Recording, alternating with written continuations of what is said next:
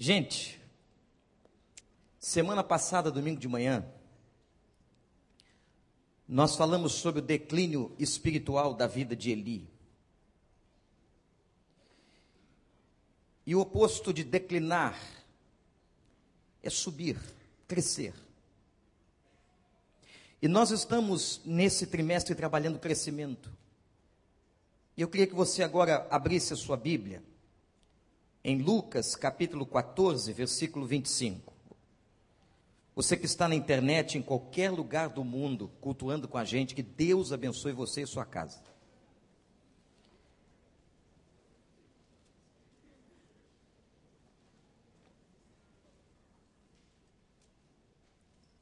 Lucas 14, versículo 25, diz assim a Bíblia: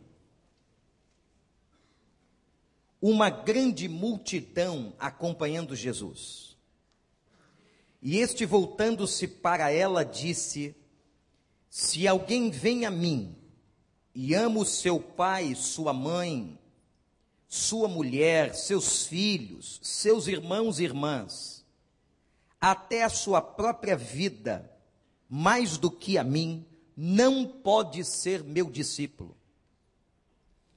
E aquele que não carrega sua cruz e não me segue, não pode ser meu discípulo.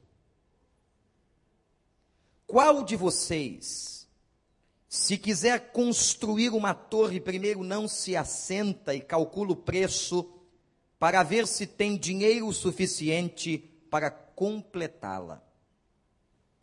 Pois se lançar o alicerce e não for capaz de terminá-la, Todos os que a virem rirão dele. Este homem, dirão eles, começou a construir e não foi capaz de terminar. Que Deus nos abençoe. Longe de nós passarmos pelo declínio de Eli, longe de nós. Quem não esteve aqui no domingo passado pela manhã, quando falamos sobre declínio espiritual, vá ao nosso site, faça um download daquela mensagem, ouça no seu iPod, no seu trajeto, no seu computador. Porque uma das coisas mais tristes na vida de uma pessoa, gente, é o declínio espiritual. E lhes digo mais: às vezes o declínio espiritual é mais grave do que a situação de impiedade de uma pessoa. Há textos na Bíblia que nos dizem que às vezes é melhor uma pessoa não se converter do que ter se convertido e declinar na sua fé. Nós fomos salvos para o crescimento. E a vida de uma pessoa crente, diz a palavra, é como a aurora e ela vai brilhando e raiando dia ou momento após momento até se tornar dia perfeito. A vida cristã é a imagem de uma ascendência. A vida cristã pode ser comparada à imagem de alguém subindo uma escada, em que a cada dia ela vence um degrau.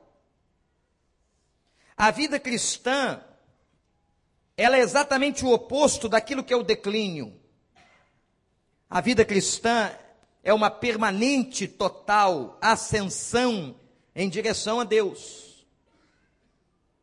Portanto, agora sobre crescimento espiritual, eu quero pontuar algumas coisas desse texto que esse texto pode nos ensinar. Primeiro, anote.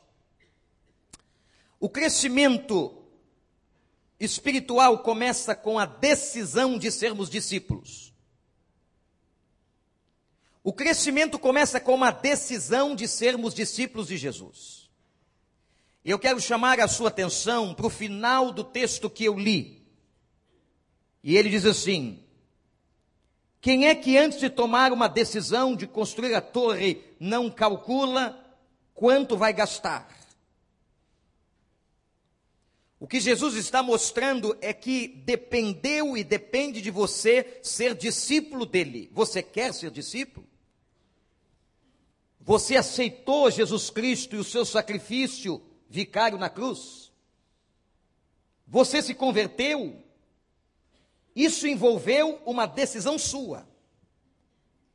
Interessante que a palavra discípulo aparece nos evangelhos e no livro de Atos 269 vezes. A palavra grega discípulo. Vejam a importância desta palavra. Mas o que é ser um discípulo? Ser discípulo é ir atrás de alguém. Ser discípulo é seguir uma pessoa. E nós tomamos uma decisão de seguirmos a Jesus Cristo, o nosso Senhor. Você tomou essa decisão? Tomou? E uma pergunta que a gente faz para os, aqueles que estão se batizando, que o batismo é a porta de entrada, é todo o início, é a festa, é a celebração, é o testemunho de uma pessoa que quis se tornar discípulo, que aceitou ir atrás de Jesus? Uma pergunta que a gente faz para eles é o seguinte: você está fazendo isso aqui e essa decisão é para a vida toda? Qual é a resposta, igreja? É uma decisão parcial, momentânea, emotiva ou é para a vida toda?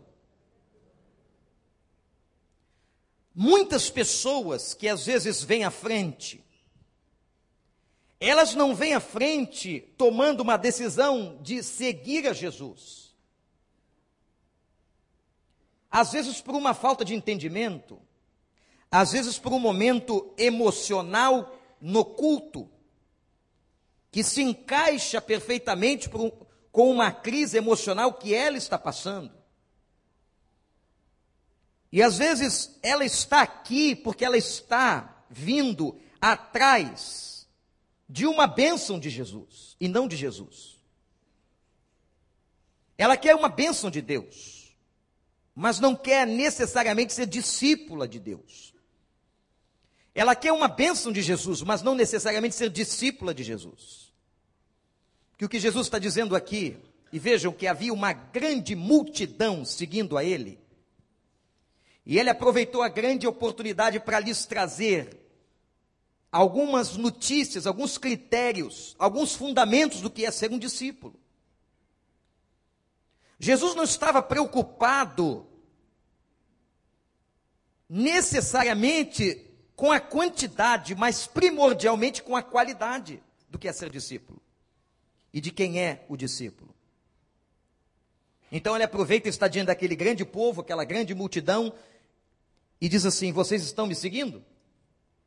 Vocês vieram e querem ser meus discípulos? Vem atrás de mim ou atrás de uma bênção que eu lhes dou? Ou vocês estão aqui por uma razão emocional, pessoal? É impressionante, irmãos. Como que a questão da fé envolve racionalidade, inteligência. O homem é um ser racional e um ser emocional. Quando nós estamos falando de uma conversão, de uma decisão em se tornar discípulo, nós estamos falando em que todo ser humano, tanto no aspecto racional como no aspecto emocional, estão, o ser humano está totalmente envolvido nessa decisão. E ele diz o seguinte: veja o versículo de número 31 do capítulo 8 de João, não precisa olhar agora exatamente, que ele fala: se vocês permanecerem nas minhas palavras, vocês serão de verdade meus discípulos. O que o texto está dizendo, e o que Cristo quer dizer aqui, é que se você se tornou discípulo de Jesus, essa decisão é para a vida toda. Amém, igreja? É para sempre, é um comprometimento, é uma entrega, não é uma entrega parcial, é uma entrega total, absoluta, completa, integral nós tomamos uma decisão de segui-lo. E essa decisão tem que ser para sempre. Hoje nas redes sociais, o Twitter é um instrumento onde nós seguimos pessoas. Quem usa essa ferramenta da internet sabe disso.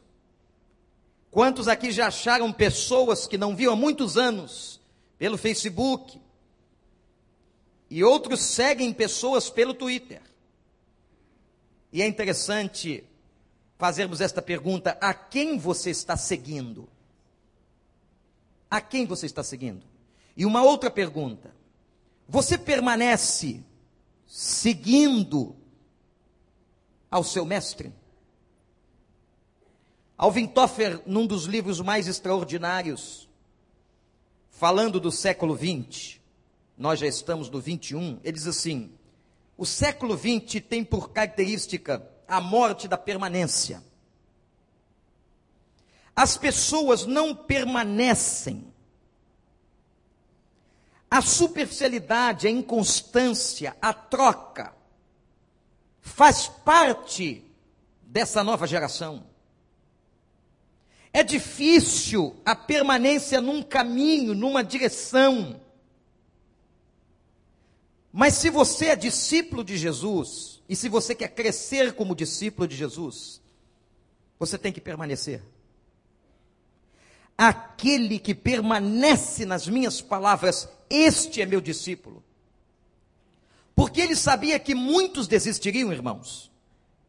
Ele sabia que no meio do caminho muita gente o abandonaria.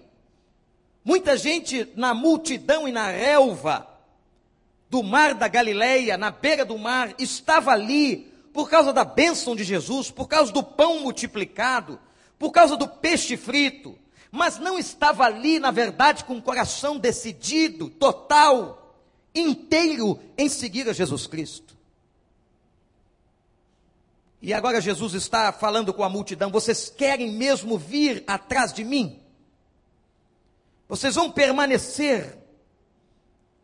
Como é que você mede o verdadeiro discípulo de Jesus? O verdadeiro discípulo não é aquele que apenas tomou uma decisão ou se batizou. Apesar do batismo ser fundamental e importante, o verdadeiro discípulo tem como característica básica a permanência na palavra e na obediência. Esta é a característica fundamental de um discípulo de Jesus. Mas há uma segunda coisa aqui no texto muito importante, sobre crescimento espiritual. Anote: o crescimento espiritual depende do meu amor a Deus. Primeiro depende da minha decisão eu quero ser discípulo dele. Eu escolhi, eu aceitei, eu entendi a mensagem. E agora, para crescer espiritualmente, presta atenção, meu irmão, minha irmã. O crescimento depende do seu amor a Deus. E esse texto que está diante de nós é um dos mais difíceis. Porque Jesus diz assim: se alguém vem a mim, mas ama mais a seu pai, a sua mãe, a sua mulher e aos seus filhos, aos seus irmãos. Que teste duro, que prova dura. Parece que é uma pregação contra a família, mas não é. O que é que Jesus está querendo ensinar? Não sei se na sua versão na sua Bíblia está escrita a palavra ou verbo aborrecer. Na NVI não está. Mas pode ser que na sua versão esteja aborrecer. Aquele que não aborrece seu pai, sua mãe, sua mulher, seus filhos. A palavra aborrecer, ou traduzida para aborrecer, significa amar menos. Por isso que a NVI foi direto na tradução do original. É a mesma coisa. É a mesma coisa. Então Jesus está dizendo assim, presta atenção: aquele que não amar menos, mas amar menos, em referência a quê? Ao amor a Deus. Deus tem que ser o nosso amor primeiro. Deus tem que ter a direção primeira do nosso amor, da nossa admiração. A Ele toda honra, toda glória e todo louvor. Isso não é um jargão religioso. Isto é uma realidade. a primeira instância do nosso amor, a primeira direção do nosso amor, a primeira afeição do nosso amor, a, o primeiro lugar onde nós ofertamos o nosso amor é a Deus. Por quê? Por que é que Jesus está dizendo assim? Ame mais a Deus do que a sua mãe. Ame mais a Deus do que ao seu pai. Ame mais a Deus do que a sua mulher. Ame mais a Deus do que ao seu marido. Ame mais a Deus do que aos seus filhos. Ame mais a Deus do que aos seus irmãos. Por que, que ele está dizendo isso?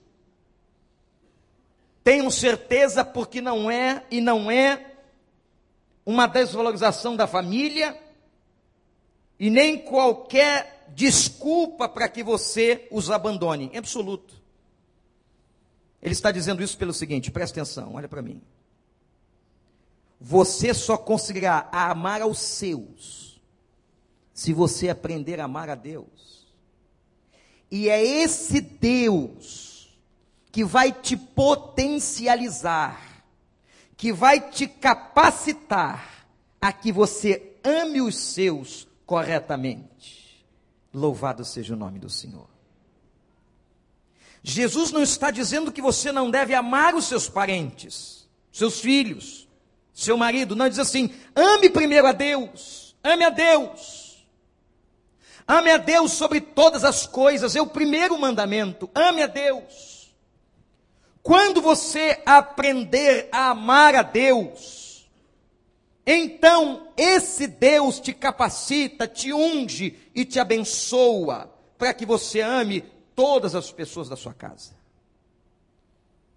Meus irmãos, já fiz essa declaração aqui e vou repeti-la, porque eu creio nisso, de que ninguém pode amar verdadeiramente se não conhece a Deus. Isto é Bíblia.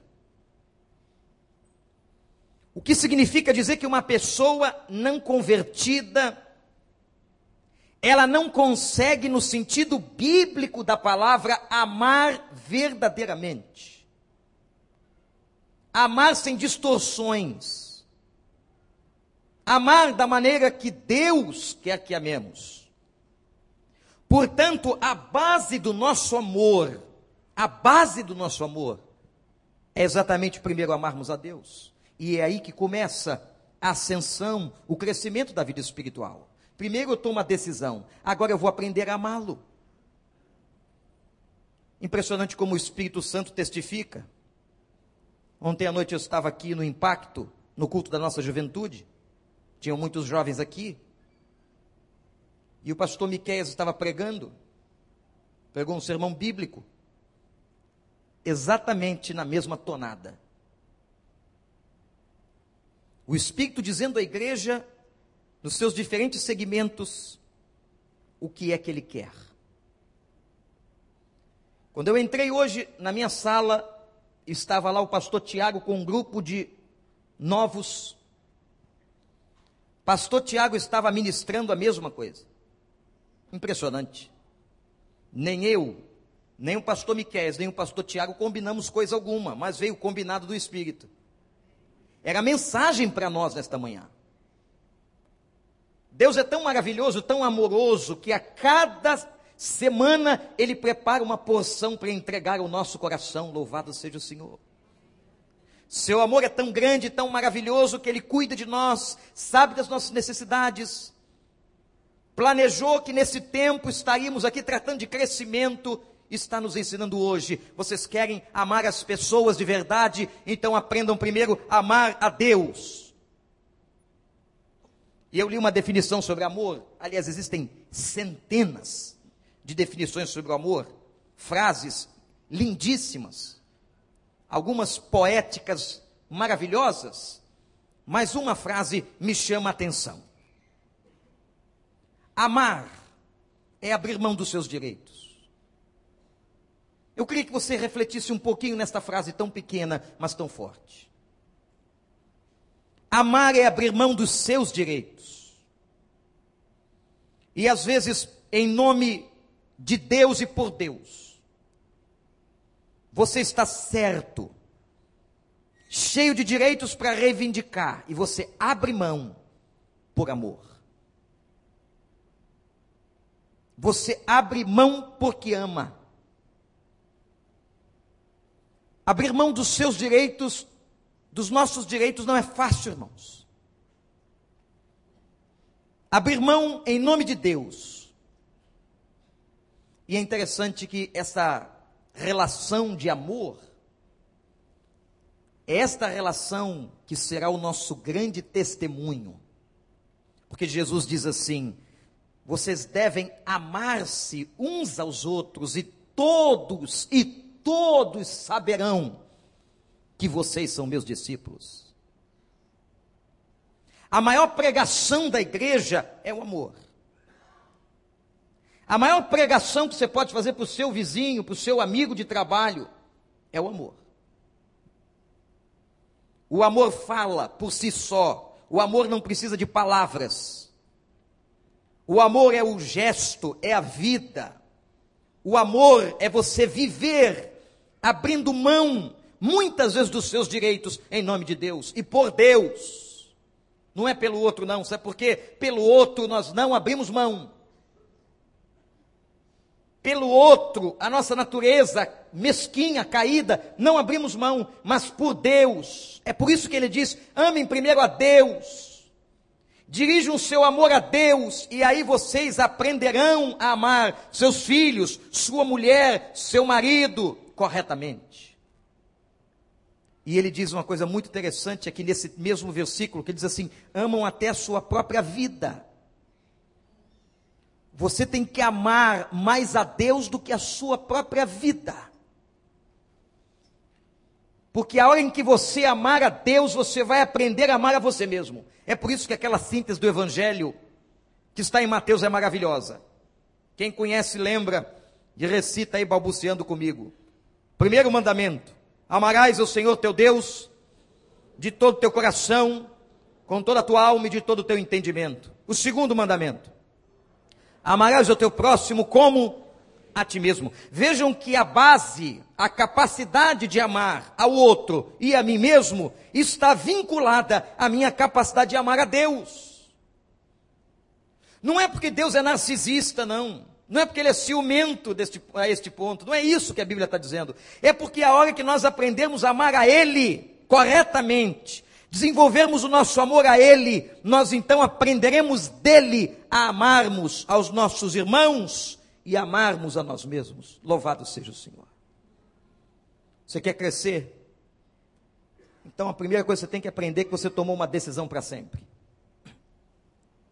Você tomou uma decisão para toda a vida. E essa decisão, ela envolve amor a Deus. Se queremos crescer, temos que aprender a amar a Deus. Não adianta cantarmos ou dizermos aqui, como estávamos cantando com a Luciana nessa linda canção, eu estou apaixonado por Jesus, eu amo Jesus. Nós temos que viver isso. Tornar real os cânticos de adoração, os hinos, fazer deles realidade. Se amo a Ele, em primeiro lugar, Ele é a minha prioridade. Se eu o amo, eu vou investir neste amor. Se eu o amo, e quando eu passo a amar a Ele, aí eu entro na escola do amor. Porque Deus é amor. O nosso problema, e agora vou fazer uma análise muito complexa e talvez muito forte. O nosso problema relacional tem a ver com o nosso amor a Deus. Quando nós temos um problema, e você vai dizer e vai se defender assim: não, não, pastor, eu amo muito a Deus, mas eu odeio aquele cara, mas eu amo muito a Deus. Não adianta se defender. Quando você está com problemas relacionais, é porque você ainda não tem completo em si mesmo a consciência e a vivência do amor de Deus. Por isso que todos nós que estamos aqui, e eu declaro isso sem medo de errar, todos nós que estamos aqui ainda estamos aprendendo a amar a Deus. nós ainda não o amamos completamente, perfeitamente. E porque nós não o amamos completamente, perfeitamente, por isso é que nós ainda temos problemas relacionais. Temos problemas relacionais dentro de casa, com os amigos, com as pessoas, por quê? Que nós ainda estamos aprendendo a amar a Deus. A hora em que o amor de Deus for completo, e completo o nosso coração, nós então passamos a amar de uma maneira muito mais eficiente. Esse é o nosso alvo.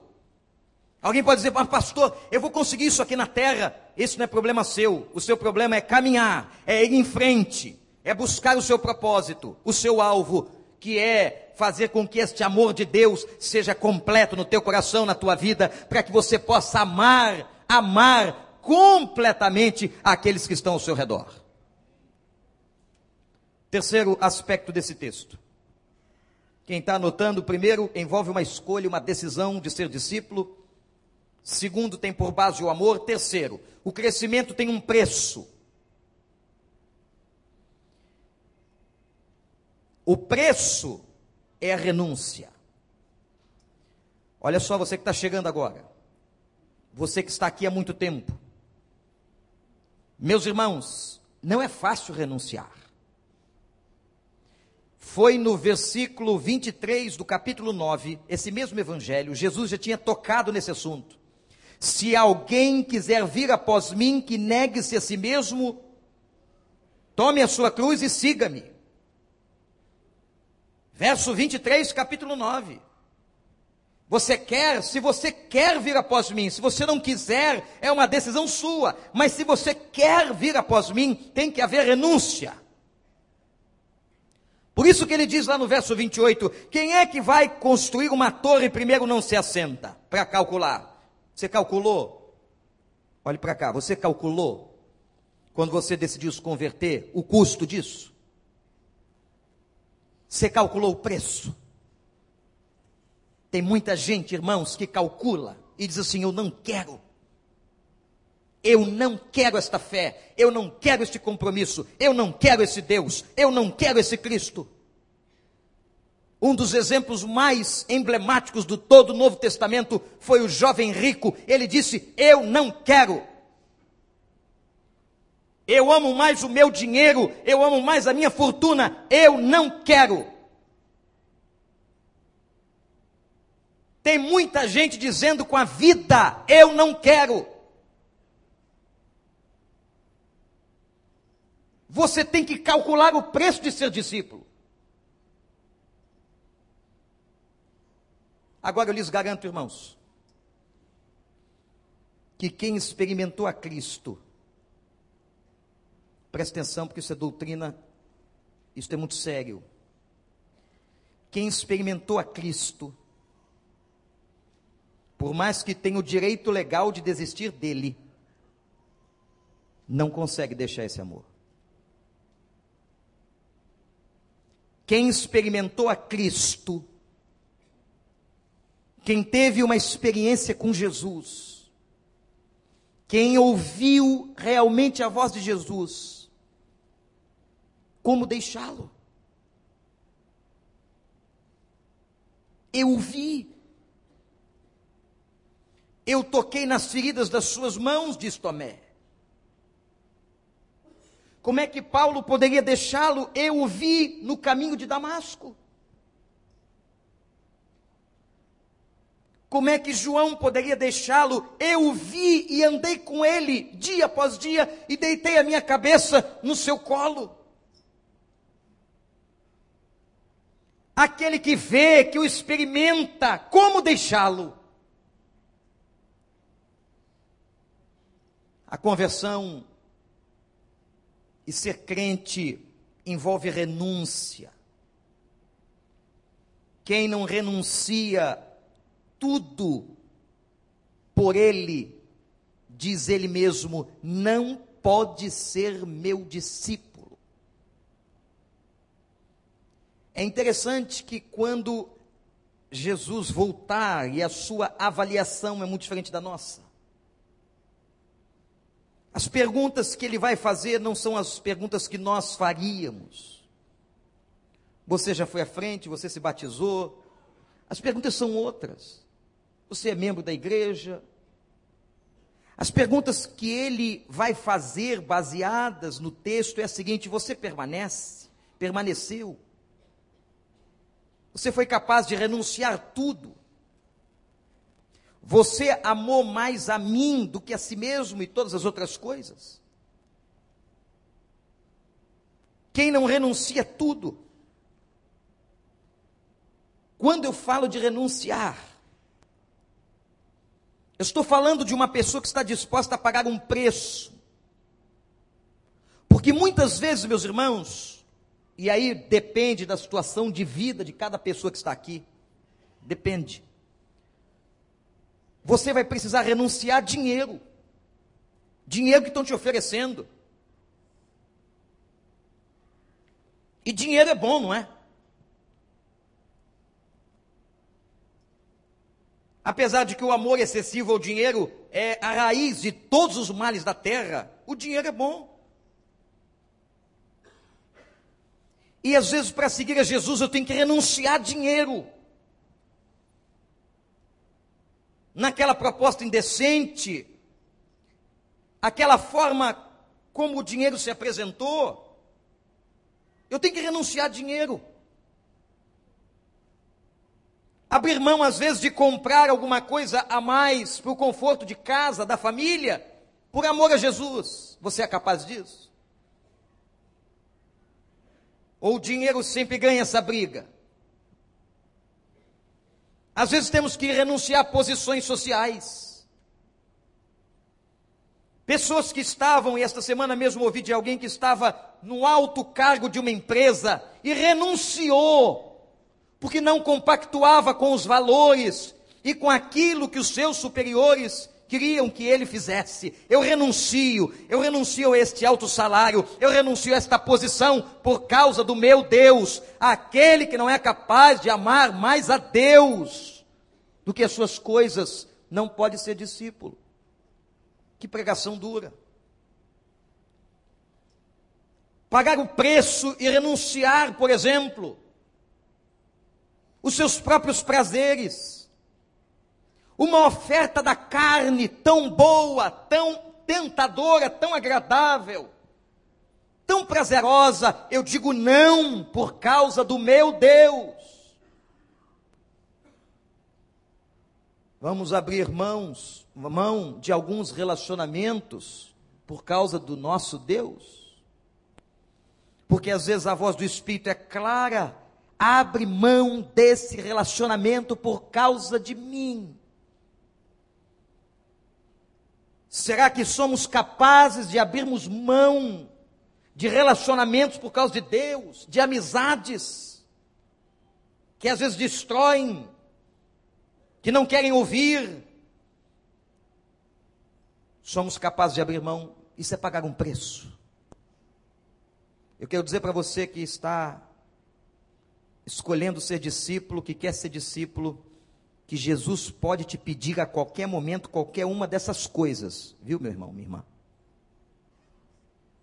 Pode chegar no momento e dizer assim: Eu quero que você renuncie dinheiro, eu quero que você renuncie essa posição, eu quero que você renuncie este relacionamento, eu quero que você renuncie este prazer.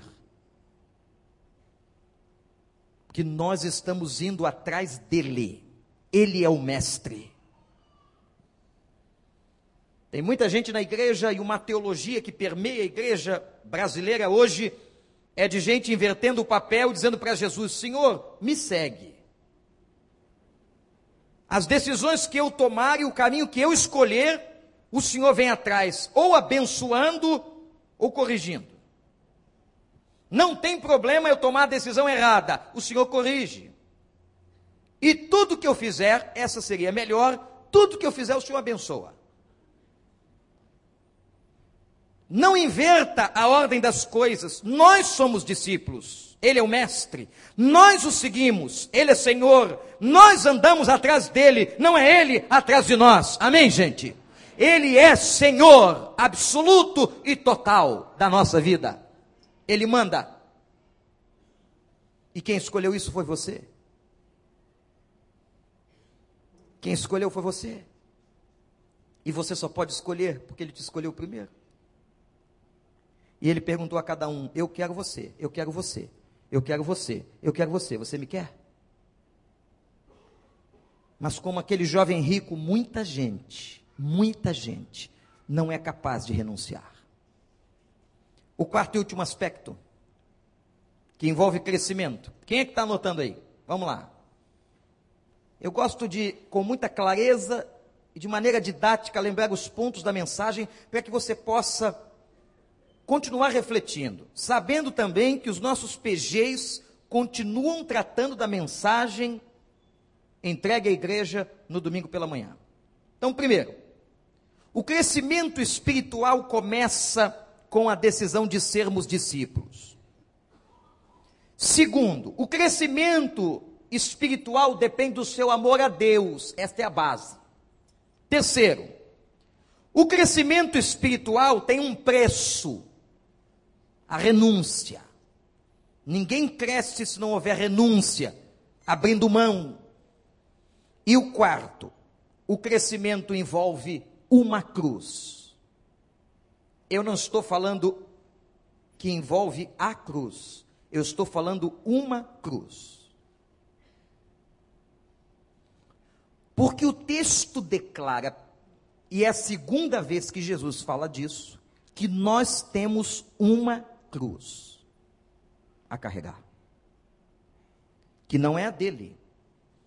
A dele é dele, foi dele se entregou por ela, carregou-a. No capítulo 9 ele diz assim: Se alguém quer vir após mim, tome a o que, gente? A sua cruz. Não é a cruz dele.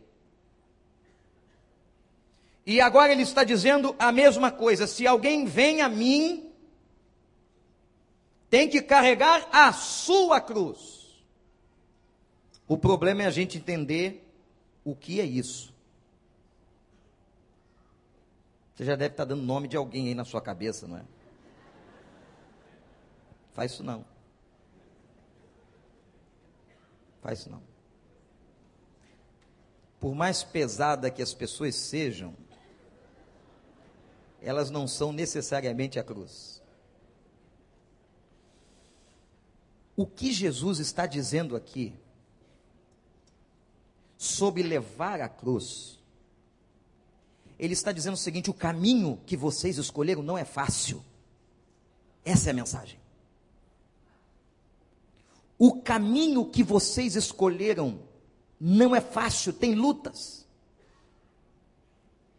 Por isso que nós abominamos esta pregação de um evangelho que não é o evangelho de Cristo, que diz assim: olha, venha para a igreja, e tem alguns que estão tão ordinários assim: venha para a minha igreja, que você vai parar de sofrer. Esta nunca foi a pregação do Evangelho de Jesus Cristo. Nunca foi a pregação de Jesus Cristo. Ele está dizendo: aquele que me segue vai levar uma cruz. Isto é, vai entrar por veredas difíceis, vai sofrer provações. Ou você acha que é fácil? Ou você acha que é fácil renunciar à tentação de um prazer carnal?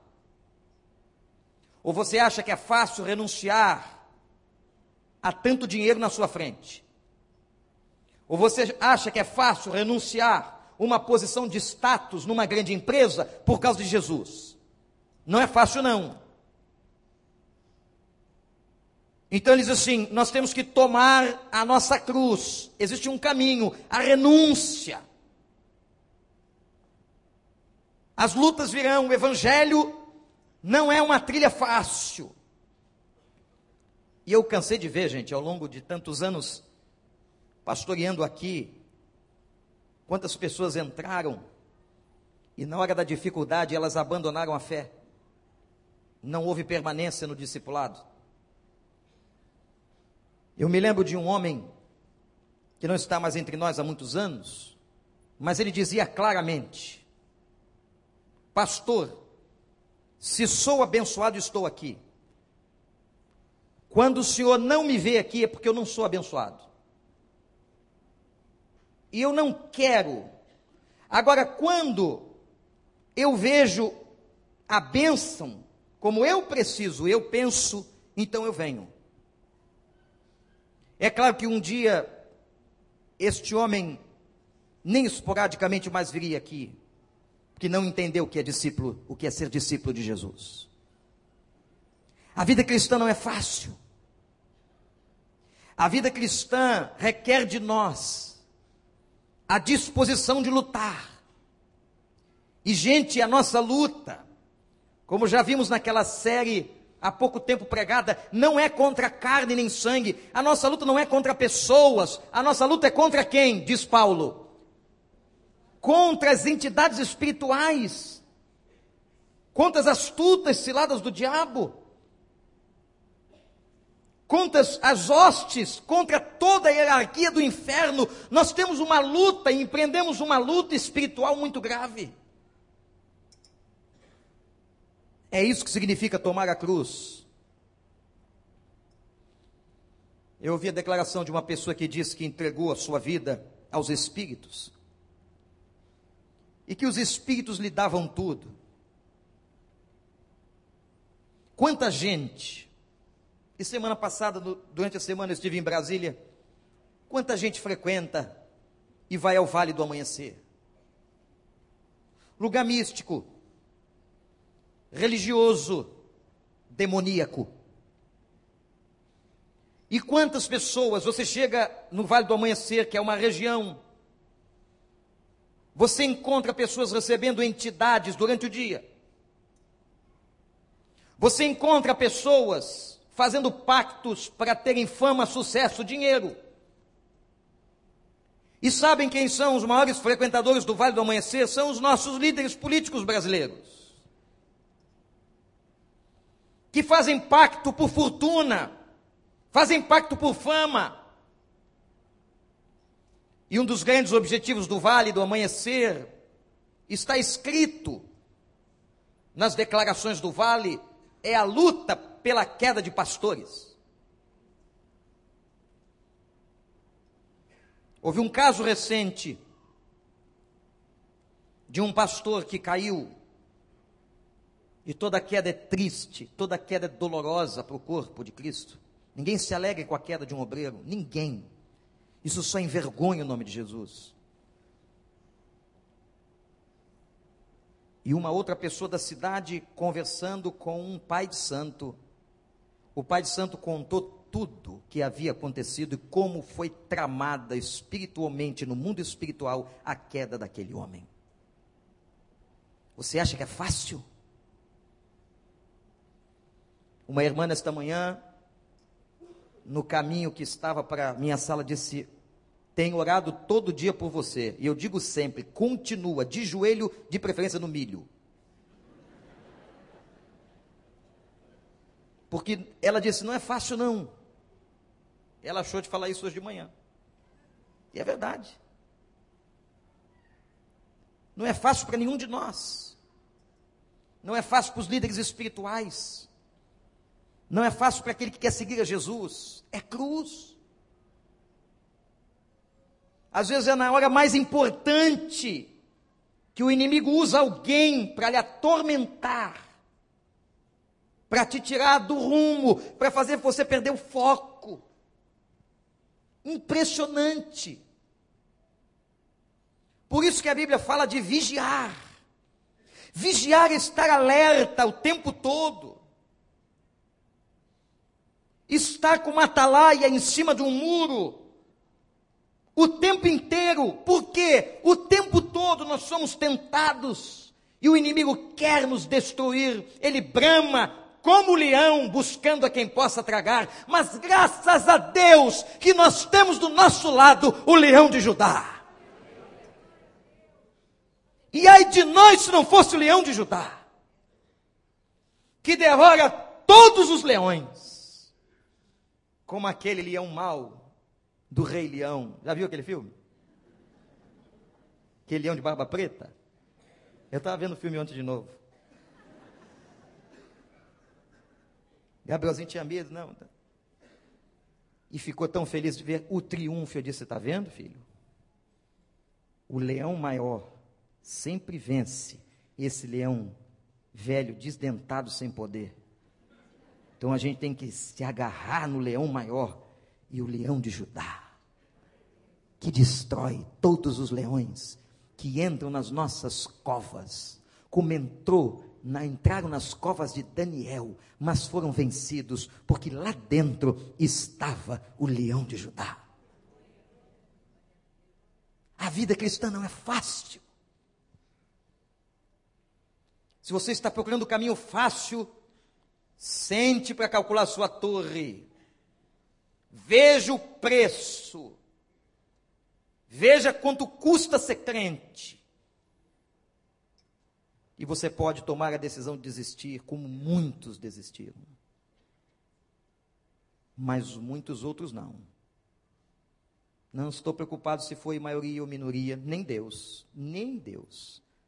Aliás, parece que apesar do céu ter uma multidão, e Apocalipse vislumbra uma multidão, parece que porque a porta é estreita, vai ter menos gente do que lá embaixo, onde mora o capiroto.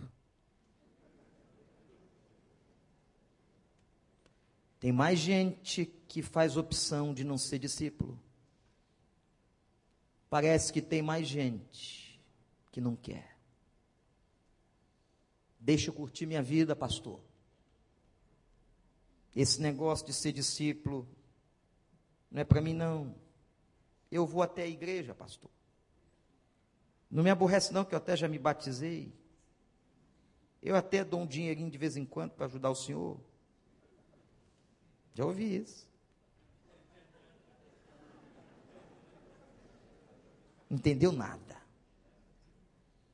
Não entendeu nada. E a igreja cheia de gente, mas com poucos discípulos. De gente que vai atrás dele. Você sabia que tem gente que vai atrás de pastor? Vai atrás de igreja de culto especial, de encontro da fogueira. Meu irmão, cresce, vai atrás de Jesus. Vai atrás de Jesus. Porque Jesus vai suprir todas as tuas necessidades. Eu consigo dizer para você que nem eu, nem qualquer pastor da terra vai suprir você. Nenhuma igreja, todas são imperfeitas, cada uma com seus defeitos. Nenhuma vai suprir você. Mas Jesus de Nazaré vai. É Ele que nos sacia. É Ele que nos alimenta, é Ele que nos fortifica, é Ele que nos ensina a amar. Quem quiser, vem atrás de mim. Eu quero ir atrás dele. Eu quero ir atrás dele. Um dia ele fez uma pregação, eu vou concluir aqui. Foi todo mundo embora. Era gente abessa. O pregador está pregando, vai todo mundo embora. Vai todo mundo. Começa, o pessoal começa a levantar. Eu sei que aqui não acontece isso não, por aí só. E vai, levanta 10, 100, 2, um monte de gente embora, milhares. Você acha que o pregador Jesus se abateu? Sobraram doze. E talvez tivessem ficado, ficado ali por constrangimento. Pô, pega mal se a gente sair, Pedro. Essa mensagem está complicada, mas o que a gente vai fazer? Vamos ficar aqui, depois a gente conversa com o mestre, ele não deve estar bem hoje. Essa pregação, olha só, toma, é negócio de comer cordeiro por inteiro que não pode. Que negócio esquisito, Tomé. Mas vamos ficar aqui para não pegar mal. Ele olhou para os caras e disse: Vocês querem ir embora também? Vocês querem ir? O pregador que livremente tomou a decisão depois da pregação, dizendo o seguinte: a verdade que eu estou pregando é tanto verdade que eu não preciso de quem ouça. Eu não dependo de vocês para que seja verdade, ou para que essa verdade se estabeleça. Ela é verdade. Creiam ou não, é verdade. Aí, foi Pedro que disse assim: Senhor, para quem iremos nós? Tu tens as palavras da vida eterna. Tu tens as palavras de tudo que nós precisamos. Tu tens o conteúdo. Tu tens tudo aquilo que nós necessitamos. Para onde nós vamos, Senhor? Nós temos que correr, caminhar atrás de Jesus, porque Ele é autor e o consumador da nossa fé. Que Ele nos abençoe. Vamos orar? Você continua querendo ser discípulo? Ore a Deus, diga isso para Ele. Diga para Ele, Pai, eu reafirmo a minha condição de discípulo. Eu quero crescer como discípulo. Diz para Ele.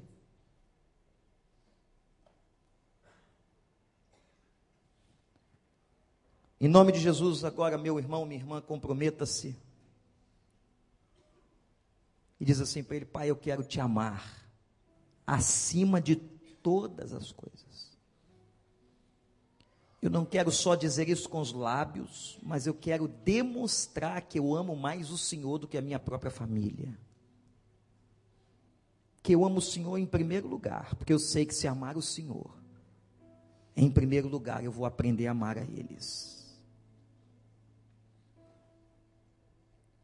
Segundo, diz para ele, pai, eu reafirmo a minha renúncia. Eu renuncio tudo aquilo que não vem do Senhor para ir atrás do Senhor. Terceiro, diz para ele, pai, eu assumo a minha cruz. Os sofrimentos as dores, as lutas que vêm por causa do Evangelho, eu assumo. Se eu tenho que pagar o preço, eu assumo, Pai. Você quer? Talvez haja alguém nesta manhã novo aqui que entendeu hoje, que o Espírito Santo fez entender hoje o que é ser discípulo. E talvez você diga agora, pastor, eu entendi e eu escolho hoje ser discípulo de Jesus.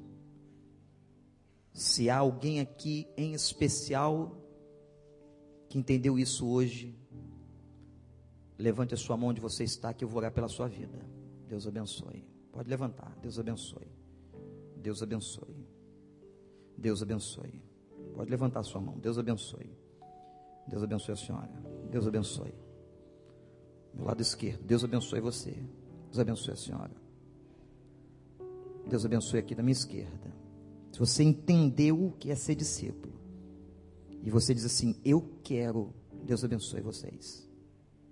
Deus abençoe eu quero ser discípulo. Eu tomo essa decisão consciente que eu vou renunciar e vou pagar o preço. Deus abençoe. Lá atrás eu estou vendo a mão do Senhor. Deus abençoe. Eu convidar a igreja agora em oração que fique de pé. Nós vamos cantar. Eu vou pedir a todos que tomaram essa decisão, Deus sabe quem foi, que venham aqui à frente. Eu quero orar por vocês, pela vida de vocês, pela casa de vocês. Não precisa ter constrangimento, não, meu amigo, minha amiga, porque aqui a casa é do Senhor. Pode vir, todas aquelas pessoas que levantaram suas mãos e dizendo assim, com a, mesma convicção que você levantou a mão, diz assim: Eu quero ser discípulo, eu entendi, eu quero. Vem aqui à frente, que a gente quer orar por você e pela sua família. Pastor Tiago, pastores da igreja, ajude o pastor Tiago estando ao lado dessas pessoas, colocando a mão sobre elas, líderes da igreja, que nós não temos tantos pastores assim, podem vir, Isso é uma decisão que envolve a consciência, a emoção. Pode vir. Pode vir, está faltando você. Se você não sabe se quer ser discípulo, não precisa vir. Você só vai vir aqui se você entendeu e quer tomar essa decisão. Eu quero, eu aceito a proposta de Jesus de ser discípulo dele. Pode vir. Vamos cantar, Rodos.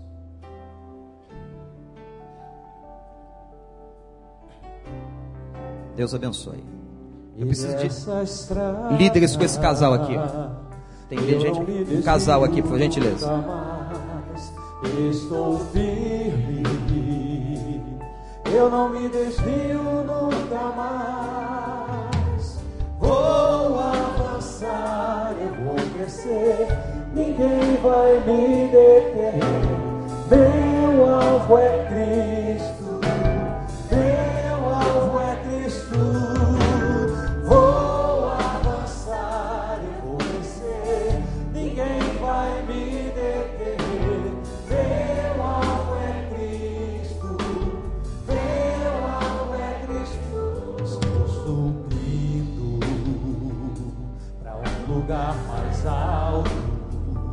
Queime as pontes com o passado.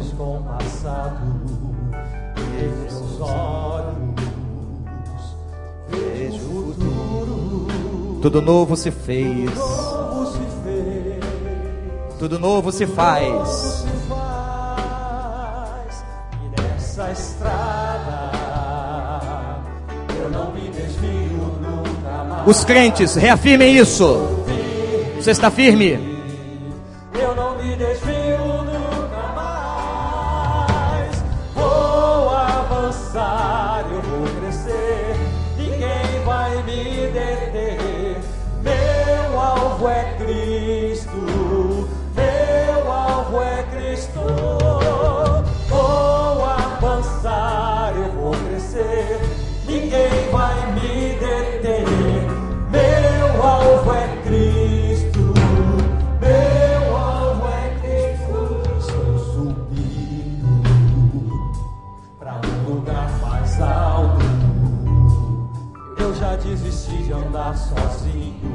Você quer ser discípulo?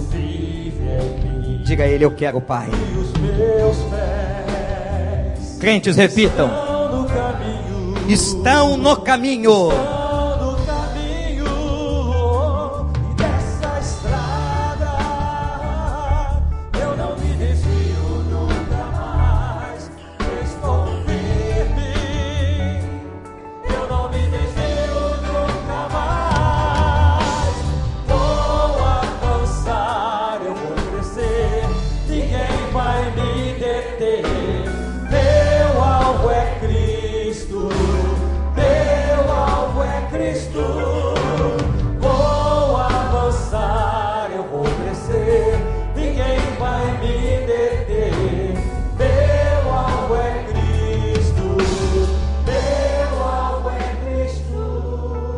Vou pedir que a igreja estenda as mãos para cá, para orar por vocês que estão aqui na frente, que tomam a decisão de discípulos, de serem discípulos de Jesus. Pai, eu te suplico pela vida dessas pessoas, Senhor, que elas permaneçam, que não seja uma decisão momentânea, emotiva, mas que pelo poder da tua palavra e do teu Santo Espírito tenham entendido o que é ser discípulo de Jesus. Pai, que elas estejam tomando uma decisão para sempre, Senhor. Para sempre. Que o Senhor possa abençoá-las. Elas vão enfrentar lutas. Elas vão agora tomar uma cruz mas elas estão dispostas porque estão aqui na frente, resolutas. Eu te suplico, fortifica a fé dessas pessoas. Elas estão dizendo que querem te amar acima de todas as coisas. Elas estão dizendo que elas renunciam a tudo por Jesus. Pai, honra a decisão e a fé. Abençoa que elas ao chegarem em casa, cheiam cheias de graça e que elas possam contagiar a outros com aquilo que aconteceu nesta manhã em suas vidas, em nome de Jesus. Pai, abençoa, derrama graça sobre a vida delas, pelo nome de Jesus, o nosso Mestre. Amém